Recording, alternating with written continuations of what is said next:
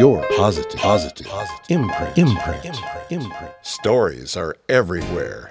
People and their positive action inspire positive achievements. Your PI could mean the world to you. Get ready for your positive imprint. yep, listen to those fireworks. Well, I'm celebrating you. Thank you so much for listening. Today is my 100th episode. At the end of today's episode, my guest, Tim Crofton, will share a special 100th dessert recipe from Uganda. Well, this is part one with guest Tim Crofton from the diverse baking blog Just Desserts Around the World. Here we go. Thank you again for listening to 100 Positive Imprints. Hello, this is Catherine, your host of Your Positive Imprint, the variety show podcast featuring exceptional people around the world who inspire positive thought and action. Exceptional people are always rising to the challenge. Get inspired. Your positive imprint. What's your PI? Well, follow me on Facebook and Instagram, Your Positive Imprint, Twitter, What's Your PI. Connect with me on LinkedIn, and don't forget I have a YouTube channel where I'm slowly posting some videos, which are now available, and music, of course, by the very talented composer and pianist Chris Knoll. Check out his fabulous music and different genre at chrisknoll.com.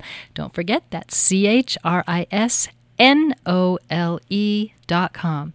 Join my email list and continue listening from my website, yourpositiveimprint.com. Or as always, listen from iHeartRadio, Apple Podcasts, Spotify, Google Podcast, or simply your favorite podcast platform. And please tap that subscribe, download, or follow button as well as that five star rating. I would love the support. And remember, this is a free podcast. Your positive imprint. What's your PI? So, we're going to go around the world in a very different way. Here we go. I just love it. So, my question what do these have in common? And I don't know if I'm saying them right, but let's see. What do these all have in common? Shaku, banana poi, creme brulee, baklava, pastelitos. so, what do these have in common? Well, I will give you a hint. Lots of delightful sugar and lots of wonderful tastes, but they're tastes of the different cultures around the world. My guest today, Tim Crofton, is a baker and he has his own blog from his kitchen just desserts. Tim, welcome to the show. Oh gosh, Kat, you are kind. It's lovely to be here. I know we're going to have a we're going to have a, a, a, lovely time. I can feel it. Oh, I know I'm going to have a lovely time yeah. because I'm staring at something in the middle of this table. Right. I'm anxious to get to it, what? but we'll get yeah, to it in we'll, a bit. We'll get right? to it, of course. Tim, let's go back to England. Sure, sure, Let, sure. Let's talk about who you are and and uh, yeah, the inspirations you have found along the way, your path over here.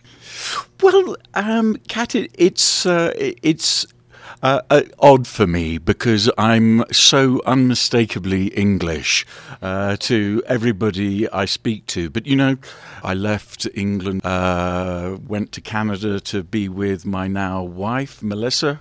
Uh, we had our children in Canada, um, and we. Uh, we, we, went on some wild trips uh, to work in Malaysia and for a short while in China. Yes. But we came to New Mexico in 2003. Yeah. Well, now you you did your schooling obviously in England, and I remember you telling a story once about one of the professors who quite inspired you. Yes. dramatically. Y- a- a- Absolutely. I mean, I I, I had uh, th- there's a bit of me that uh, feels ashamed to say it, but I uh, but I, I had a very very uh, snooty um, what in England is called a, a public school education. It's, uh, that's that's confusing because uh, uh, in America a public school education is what in England we would call uh, a state education or a comprehensive education. But um, I went to a very, very snooty school, and not only did I go to a snooty school, uh, but I went to the same school that my father went to. Um, and my grandfather. The joke I always make is uh, they studied classics at Oxford, and um, I, s- I studied theatre. Um, uh, so um, there is no doubt, uh, yeah, that the teachers I had at my school um, in England were, were some of the most extraordinary educators. And uh, for me, it has always been trying to um, quite, trying to match their level of commitment um, and insight uh, and uh, and brilliance uh, that I've done as an always wanted to do as an educator. I, I, I fear I haven't quite made it, uh, but yes, I was very lucky. And then um, I left England uh, after I'd qualified as a journalist uh, and moved to Ch- uh, to Canada, where I very quickly went to university and did a couple of undergraduate degrees there, one in theatre, one in education um, at the University of Victoria, and uh, met my wife Melissa. We had three children, but for me, I've always, whilst perhaps my approach to be, uh, to teaching isn't exactly the same as my rather classical, uh, traditional education, I think I'm a, a little bit more progressive in Yes. my approach. Uh, and I'm thankful for that. uh, but I do f- uh, really um, my my high school education left the hugest impression on me and I still feel incredibly proud of my school and what uh, that amazing institution gave me. I should tell you the name of the school. Uh, it's called Tonbridge School. Uh, the snooty schools in England usually just have one name. You might have heard of Eton, or you might have heard of Harrow, or you might have heard of Winchester. Uh, I am Tonbridge. Uh, Yeah. And I sometimes I have to say it with a frightfully posh accent uh, uh, just to really get you in the mood. yes, there you go. A little bit of drama from Tim Crofton. Yeah. We're, we're lucky enough to be able to be here in person. We're not on Skype, which is great. And but we are social distancing. We, of course, you know, I have my 15 foot mic cord. So, hey, Tim, across there at the table. Could you speak up? Can't quite hear you. I'm trying. Oh, oh, hey, the yodeling, international yodeling was this month or last month in August. International Day of Yodeling. Now that is a segue amongst segues, Cat. How you did that, I don't know. Effortless, seamless. oh, so yes. So the garden, it's great. Now, a lot of the ingredients, I don't know if they would go into your just desserts, but you have this cultural blog. Right. And it's amazing. I love it.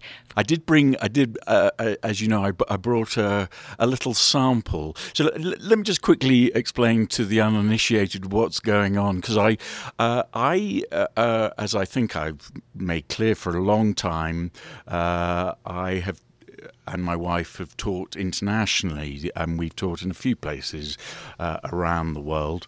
Uh, and I've been uh, lucky enough to work with some of the the most extraordinary young men and women from all corners of the world. And uh, about a year and a half ago, um, I was trying to come up with a way of uh, keeping in contact with all those gorgeous people. I made a pledge to cook a dessert from every country in the world, and, and I I thought it best that I go alphabetically because if you do it regionally, the differences are, are more subtle than if, for instance, you go from let's say um, Antigua Antigua to uh, where would be another A? Uh, my- Australia. oh, Australia. Right. So you, you know you're moving around the world. So so uh, y- you get a lot of contrasting. So my thinking was to um, connect with as many students as possible from those nations and ask them for either their favourite dessert from home or for what they considered to be uh, quintessentially of their country. And um, as I say, I, start, I started that uh, um, maybe uh, about a year and a half ago. And the one you have in front of you is from uh, South Sudan, um, and it is called Full Sudani. Full Sudani, which is very, very simple dessert. Very, it reminds me of a macaroon. It's sort of chewy, um, which, and you create that chewiness by whipping up egg whites, uh, like a meringue almost, Yeah. and then putting some icing sugar, confectioner's sugar. Um, they're so Oh, easy. I, I want to guess an ingredient. Oh, okay. Well, so that's there's two. You you guess the other two then. Okay. Uh, well, by so- looking at it, I can't. but but if I taste it, maybe I could come upon. I say give it a nibble, cat. Okay. Get your So what were your it. first two? You said I said- confectioner's sugar. I said confectioner's sugar and egg whites. Um, the egg whites, Okay. a- as I say, you whip up until stiff.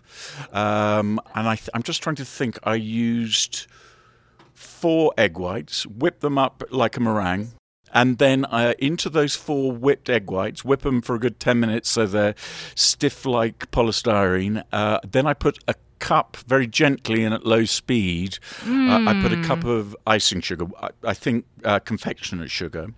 Uh, and then I put two other things in there, um, Kat. Um, this is Tell me- delicious. Let's see. Okay. Uh, I'm sure the listeners can hear crunch, crunch, crunch. It, I love the Almond? texture. Close. Uh, it is nutty, but not uh, almondy. what is that nut? I did roast these, this particular nut, which is it's actually peanuts, roasted peanuts. Um, Really? So they were they still had their skin on, so I roasted them, got them nice and hot, and then using my hands, I rubbed this uh, the skins off, ground them up into like a coarse flour, uh, put that into the meringue mixture, and then added just a just a tiny bit of uh, vanilla. Uh, the recipe actually called for a vanilla bean, but uh, I, I didn't have any in the house today. So it's the egg whites that are keeping the cookie together. Absolutely. And not so you have no flour in this. No, Wow, this is this is very good. it is lovely, isn't it? and so it is simple, yeah. the full Sudani Yeah. dessert. It, it is full Sudani, yeah. Uh, and so next, I'm, I'm a tiny bit intimidated, uh, Kat, because there are certain countries. Uh, obviously, um, I'm from England, and so doing the English one filled me with a certain amount of trepidation.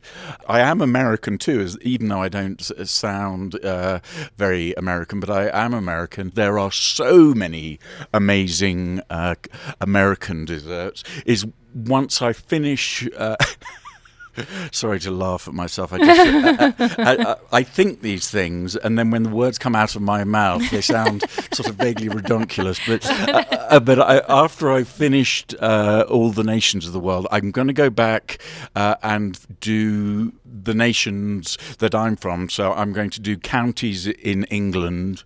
Uh, I'm going to do states in America, and uh, also I'm going to do provinces in Canada, because you can't do.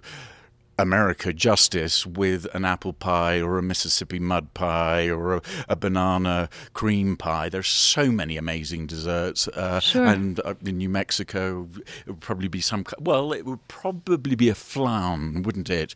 I think in New Mexico, or a or a fruity uh, empanada of some kind. Yeah. Yeah. Yeah, we do we do pastelitos here too. Right. With apricot. Yeah, d- mm, ooh. Naughty, naughty, naughty. How divine.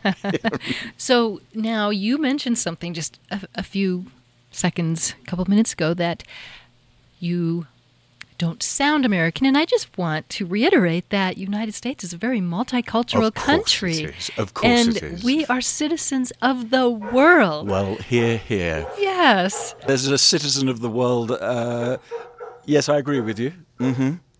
Okay. I, I do speak a little bit of dog, uh, although I'm only at the beginner level. Uh, but what was he saying? uh, what about a dog biscuit? I think was what he was saying. Uh, uh, I actually I have made biscuits for our our doggies. Uh, they, uh, but they're very, very, very easy to make and not desperately exciting.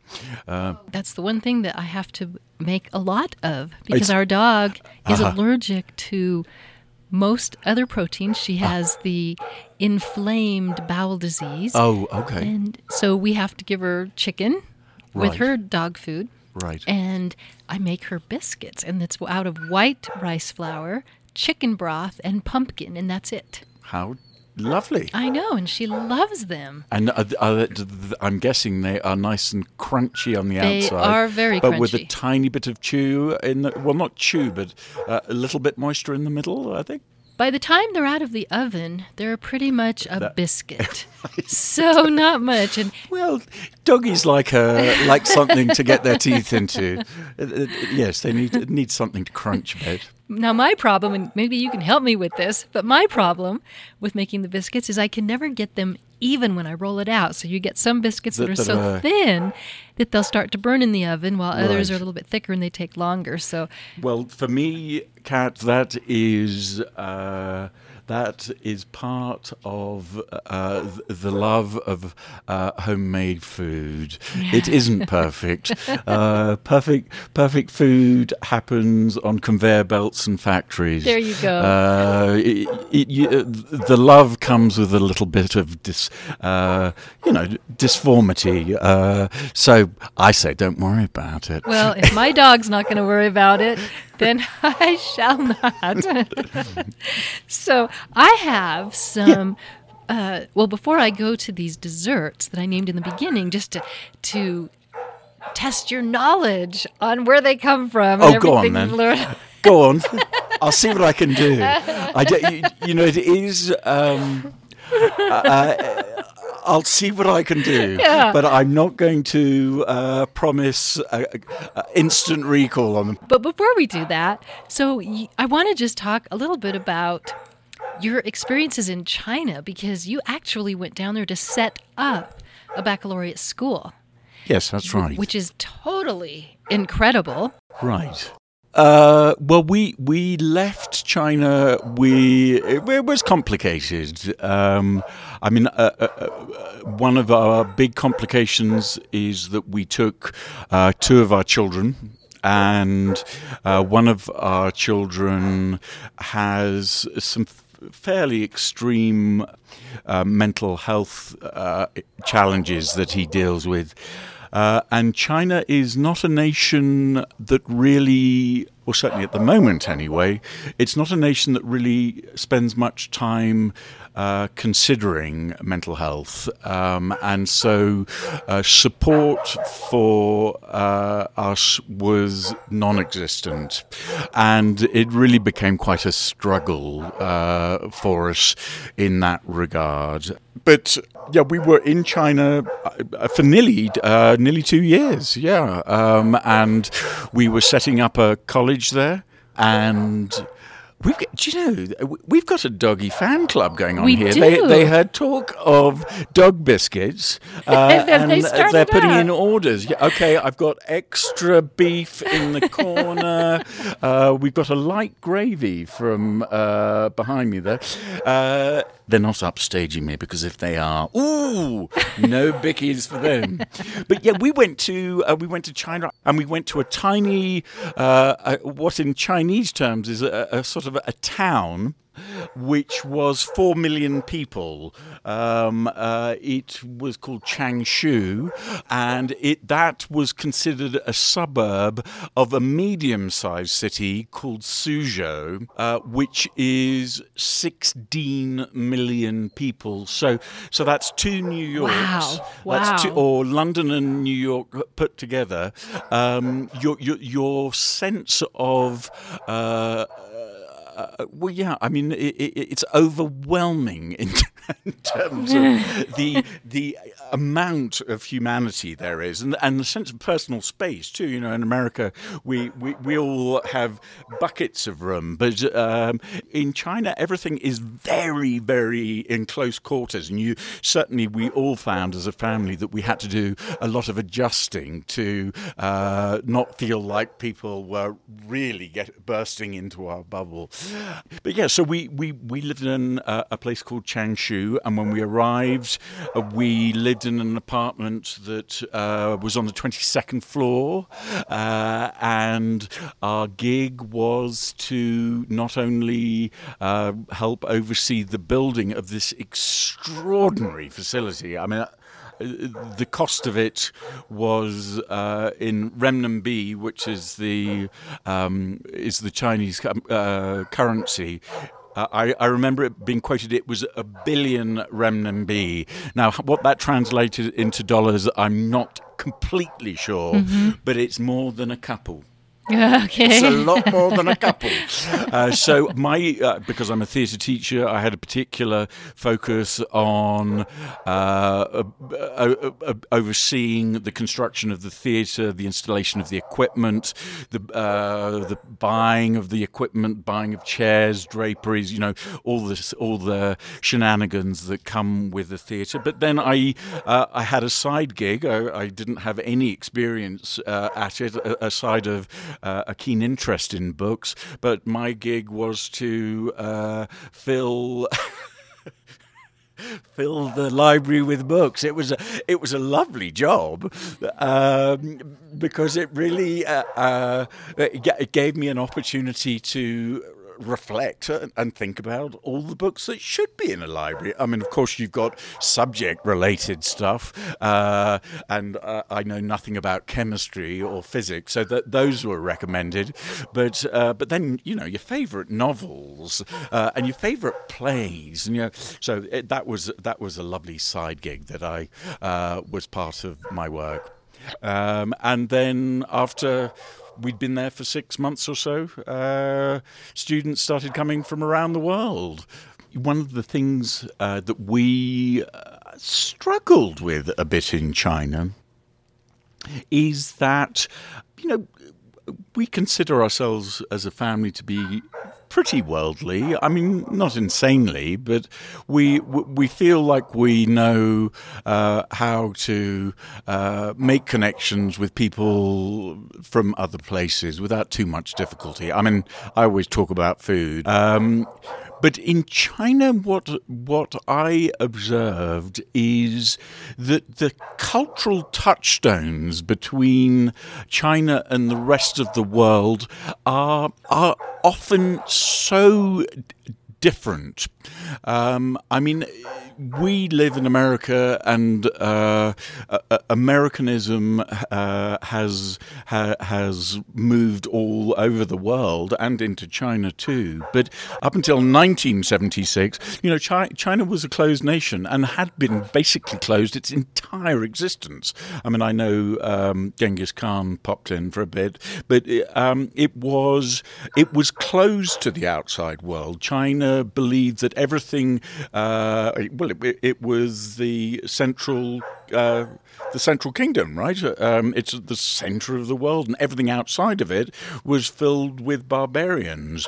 And so uh, the, the Western culture and uh, African culture and South America, uh, they- they've all ki- uh, evolved in a completely different direction, not only in terms of food, but in terms of uh, philosophy and in terms of uh, commitment to family um, and uh, everything. So there's it, we struggled with that because uh, I mean the way we've always operated is by finding commonality. You know, finding what what it is that we do is the same, and uh, you know, and ultimately uh, wherever you're from, uh, you do, uh, you, you, know, you want to be loved, you want to have a place to live, you want to have children, you want to have a partner that you're happy with, uh, you want you you want to eat food. I mean, they're the the basics. Uh, and I, I do have to say, the way I was able to to uh, make connections, uh, perhaps in the way I always do, is through food. And there is, you know, Chinese food, sacre bleu. It is just incredible. Um, and I think it's important to uh, to say that you know what we what is most usually eaten in North America um, is uh, southern Chinese food. So from uh, from Guangdong and Hong Kong, it's quite uh, it's quite sweet uh, and f- uh, it has been adapted to an American palate. But the idea that what what you eat in a Chinese restaurant is what is, uh, you know, that that's what's eaten in the whole country is is crazy time. Um, I mean, you can make a rough uh, uh, delineation that the Yangtze runs uh, across the uh, from sort of the east coast to the west coast, about halfway down, and they do say. Now, let me make sure I get this right. Noodles are to the south uh, and rice to the north. Of course, they do. Uh, of course, you know there's uh, uh interplay, but uh, but each city, each town, even each village uh, has its own specialty, and so whenever you visit a family, they always want to. Well, first of all, feed you really well, and of course, Chinese eating isn't in a, an individual portion, in it, as we so often eat in America. It, it's what you'd call family style. So lots of different plates with lots of different tastes uh, and all sorts of different things that you can try. Uh, and you know when you when when you go out. Um, everybody's keen, really keen to uh, have you taste their distinct flavour, their the, the their regional specialty. Um, and my particular favourite um, in Suzhou and Shanghai uh, was a thing. Oh, just thinking about it makes me go weak at the knees. Uh, it's called a soup dumpling, um, and I, I have made them. They're quite uh, uh, they're not that tricky, uh, but it's like um, it's a soft noodle and into that soft noodle, uh, you know, like a wonton, into that wonton you put uh, uh, flavored pork.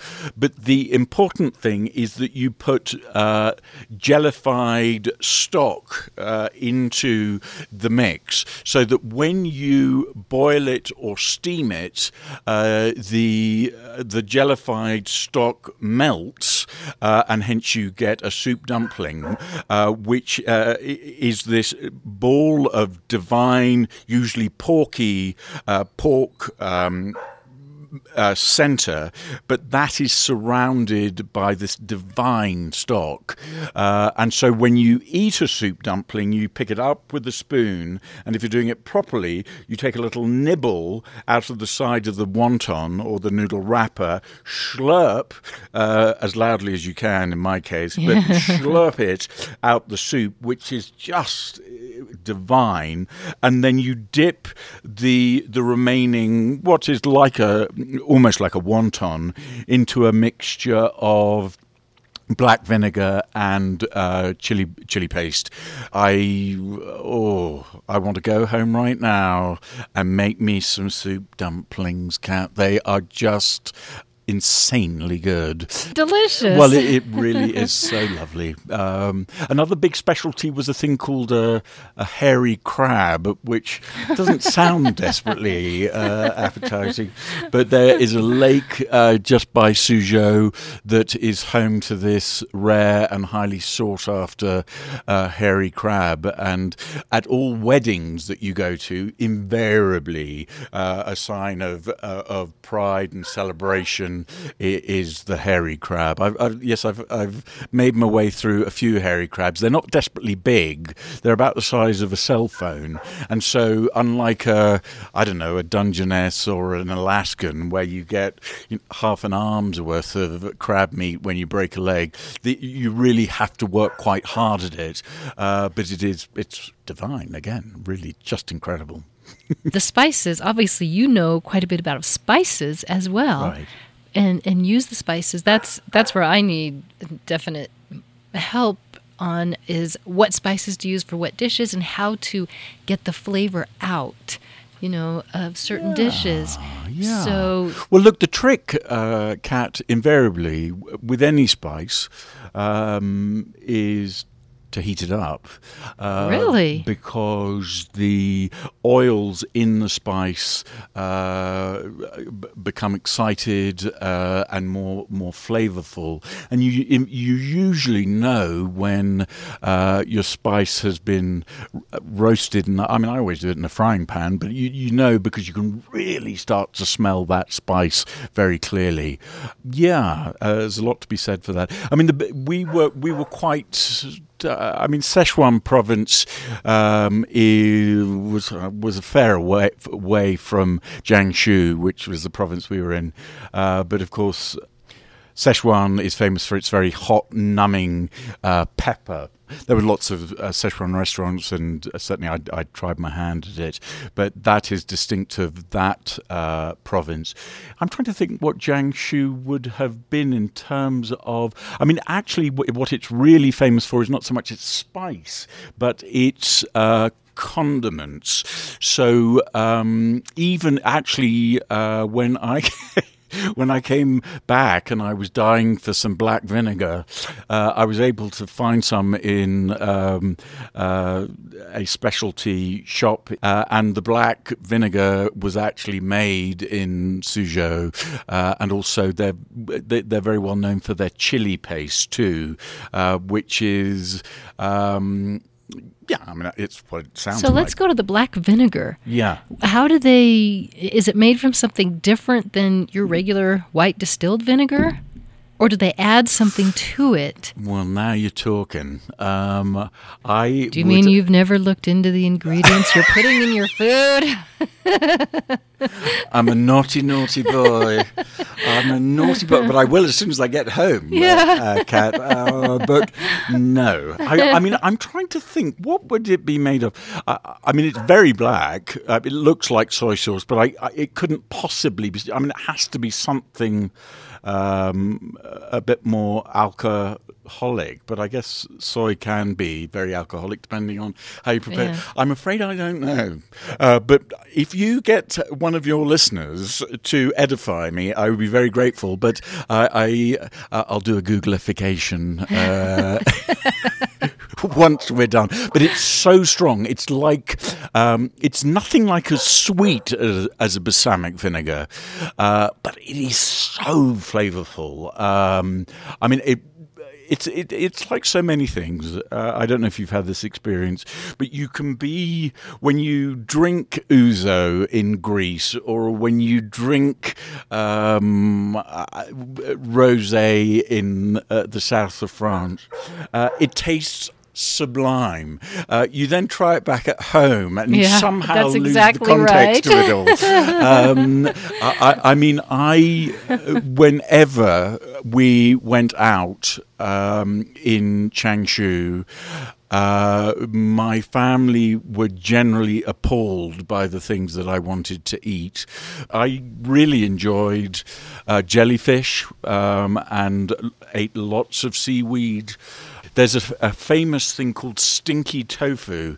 Oh, this'll this'll charm the pants off you. Oh, interesting. We we, used, we we we used to go to. Um, a, a market in Suzhou, uh, and it had an incredible, uh, all sorts of different stands uh, uh where you could, where each stand specialised in a different food. Uh, and I'm, you know, I'm not being ridiculous. You could, if you wanted, to get deep fried beetles and scorpions and um, that sort of thing. Uh, I I went for the the squid, the barbecued um, squid legs which were very good. But when we first went there, um, we were standing buying stuff, and there was this hideous, like, outhouse that has been sitting in the sun all summer, just hideous smell. Um, I I said to we had a translator with us, and I said why? Why would they set up uh, a food stand near such a, such a revolting smell? And the chap just laughed and laughed and laughed, and he said, "Oh no, that that's stinky tofu. uh, uh, and stinky, stinky tofu is a, is something uh, that is considered, I think, quite manly. Um, I was uh, when uh, the first time I ate it, uh, it was I was with um, a group of men who were joking around and saying, "Oh, you know, you, you should try some stinky tofu." oh, but you know, there is a certain pride in stinky tofu. Um, it is tofu that is uh, that is left to sit in fermenting cabbage juice, oh. uh, and um, it. if you've ever eaten durian, which is a, a sort of tropical fruit, it smells. Um, uh, it really it, it, takes everything you can uh, muster up to get this foul smelling thing into your mouth. But when it's in, it, it, it's uh, it's not uh, unpleasant at all. Uh, Melissa was telling me the other day that when we were at camp together, we met at camp in on Vancouver Island. I would impress my uh, campers by eating the, uh, the food waste bucket. so whatever was on anybody's plate in the entire camp, they would throw into this bucket market. Uh, and if you've got zero food waste, uh, there was a big cause for celebration. So just to help us all get zero food waste, I'd eat the food waste. So I do have, you know, I'm Taurian. I've got a stomach of steel. Uh, all things can go wrong, but it'll never be my tummy. okay, so let's go to this list, and then we're going to go to this blog of yours because yeah, yeah. it's you do videos. You, I mean, you you've come a long way with this, and it, it is a lot of fun, especially since you've taken the cultural part of it, and you you always include something about the culture, right, with it. So I had to choose, so I won't use all of these because obviously I chose ones that I could pronounce. Okay. but I'll ask you to choose some from your head. I really have learned so, I'm so sure much uh, uh, about desserts, and I, I guess uh, found so many commonalities and differences. But w- what you will generally find with sub-Saharan um, desserts is, I think that a dessert, first and foremost, is quite a Western construct. So uh, and it's also, I mean, the richer the nation, the the flashier the de- the dessert is usually. So, as you might imagine, in, in many sub-Saharan nations, desserts are quite simple, uh, and they will often focus. Um, I mean, often will focus on fresh fruit, um, and sometimes there will be fruit in a dessert. Uh, but this one was lovely, actually, very simple. I, I seem to remember it being um, almond flour with a bit of oil and an egg, and then um, deep frying it. Uh, but it, uh, it looked almost like a, a. Uh, how do you say? It? I want to say gnocchi, but nochi or okay. gnocchi. Uh, I, I, get that's one of those words I get muddled up depending on where in the world I am. But anyway, but I did want to say before we before you try and uh, see if I can remember. Uh, there's only one nation that I've come across that doesn't have dessert, uh, and I want you to guess what it is. Oh my gosh, a nation that does not have It really has nothing, and I consulted with people of that, you know, old students from that Haiti. nation. Hmm? Haiti. No. Um, Haiti, I, I think, has a surprisingly rich dessert. Uh, uh, um, so world. which part of is it northern hemisphere or southern hemisphere? I'm going to uh, I'm going to give you Asia to begin with. Asia. My gosh, I, I have a lot of desserts from from Asia. It it is uh, Mongolia. that's a very good guess, uh, and it's very close. It's actually Bhutan. Um, And Bhutani uh, culture centers around yaks. I mean, it actually, uh, in much the same way that Mongolia does. What they finish a meal with is yak milk, hot, uh, warm yak milk. Yes. So I did make that, uh, and uh, what's so interesting is that it's again contrast and difference that you have uh, from different parts of the world. I mean, one of the things that uh, became very clear to me in the process uh, is that American desserts tend to be very sugar forward, very sweet. I mean, not all, uh, but there's a lot. What students and um, people eating uh, the desserts I make have commented is, oh, it's lovely, but it, it's not very sweet, is it? It, uh, it tends to be uh, um, a lower lower amount of sugar in many um, many desserts. Do you know what that might contribute to? Is it other countries have less supply? Yeah, I mean, it's a it's a great question. Uh, uh, I mean, I, I mean, I know the history of sugar production. Uh, ultimately, uh, was pushed pushed forward by the British during their time of empire. So they uh, used slavery to create sugar in sugar plantations in the Caribbean. English desserts, or as we call them in England, puds or puddings, uh, which covers all the desserts. It's not simply, you know, uh, a thick custardy type thing. You know, English desserts aren't overly overly sweet. So, uh, I mean, if that were the, I don't know. I mean, I think um, Americans just have a, an appetite for sugar. Um, I mean, I think it might be something to do with bit sugar as a preservative in so many. I don't know. I don't know, but it's certainly been something that uh, I've noticed. Is is it's a, a, a constant. That's a very interesting observation.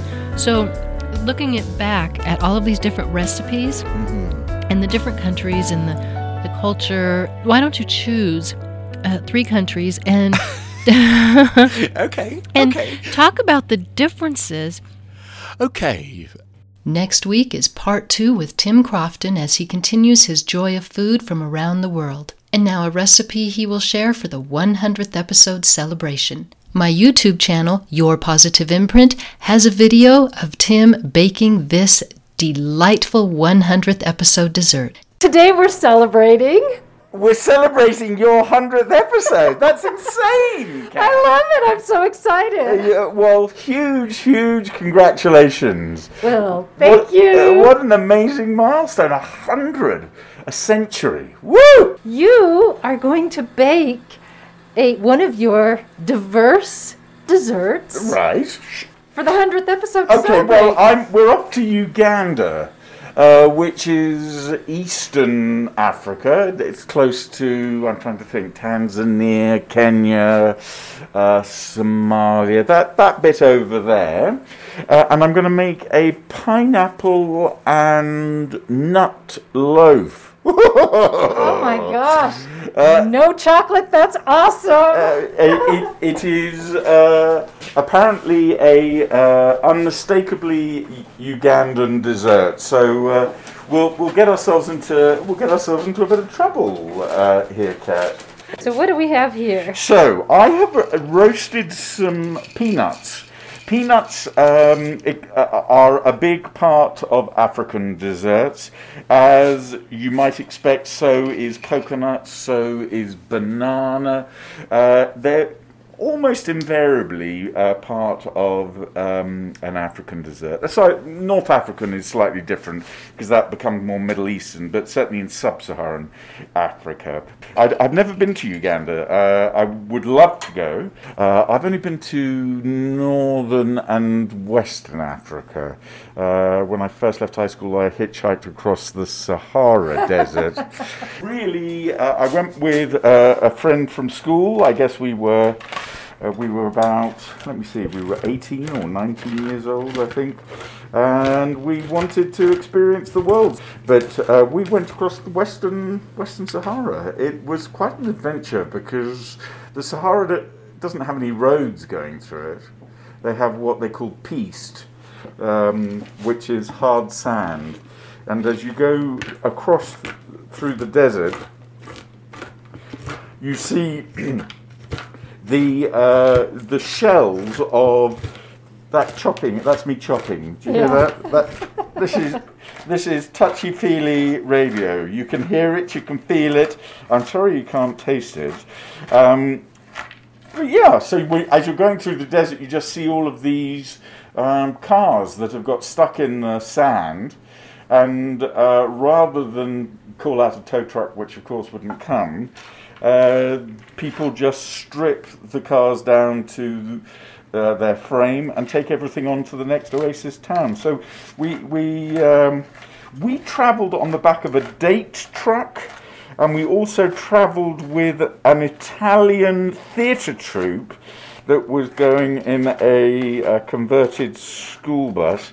But we sure had a long time, uh, a great time. It, it took a long, quite a long time, as you might imagine. Uh, but what happens is the roads kind of connect the oases of Algeria.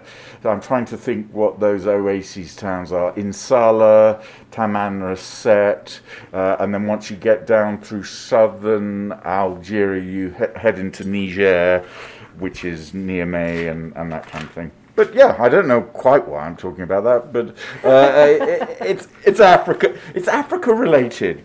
Okay, so what I've done here, um, Kat, is I've I kind of roughly chopped a cup of nuts, and those are going to go into my uh, dry mix. And in my dry mix, I have two cups of um, whole wheat flour, a cup of bran.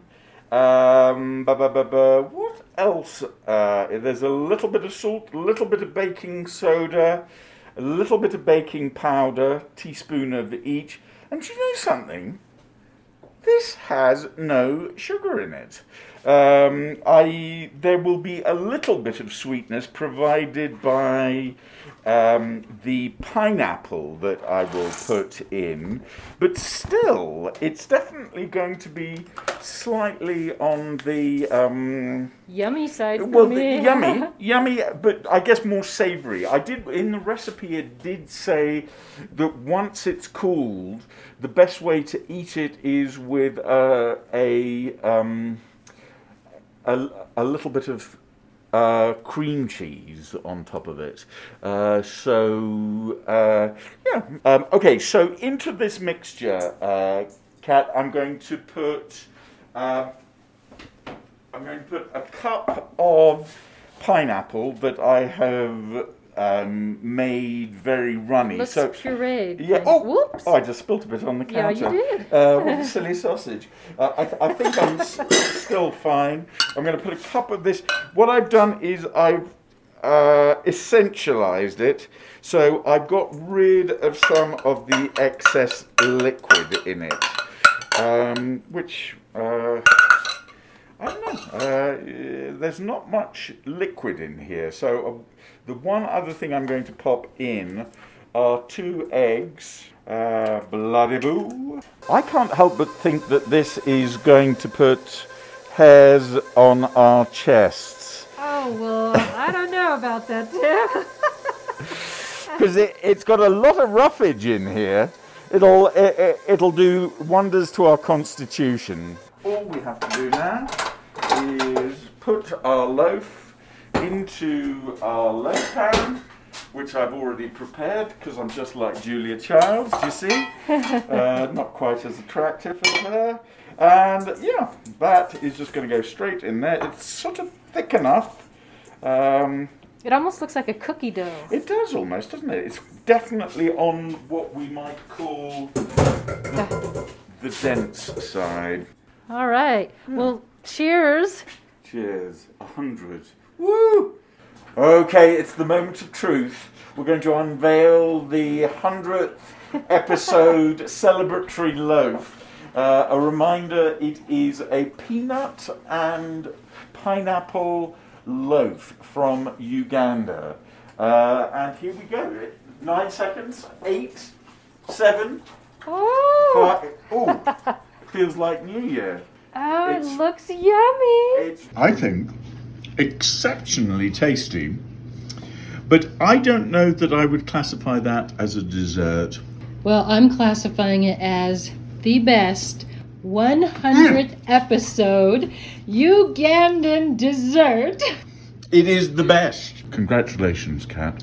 Uh, Thank you, Tim. Your positive imprint. What's your PI?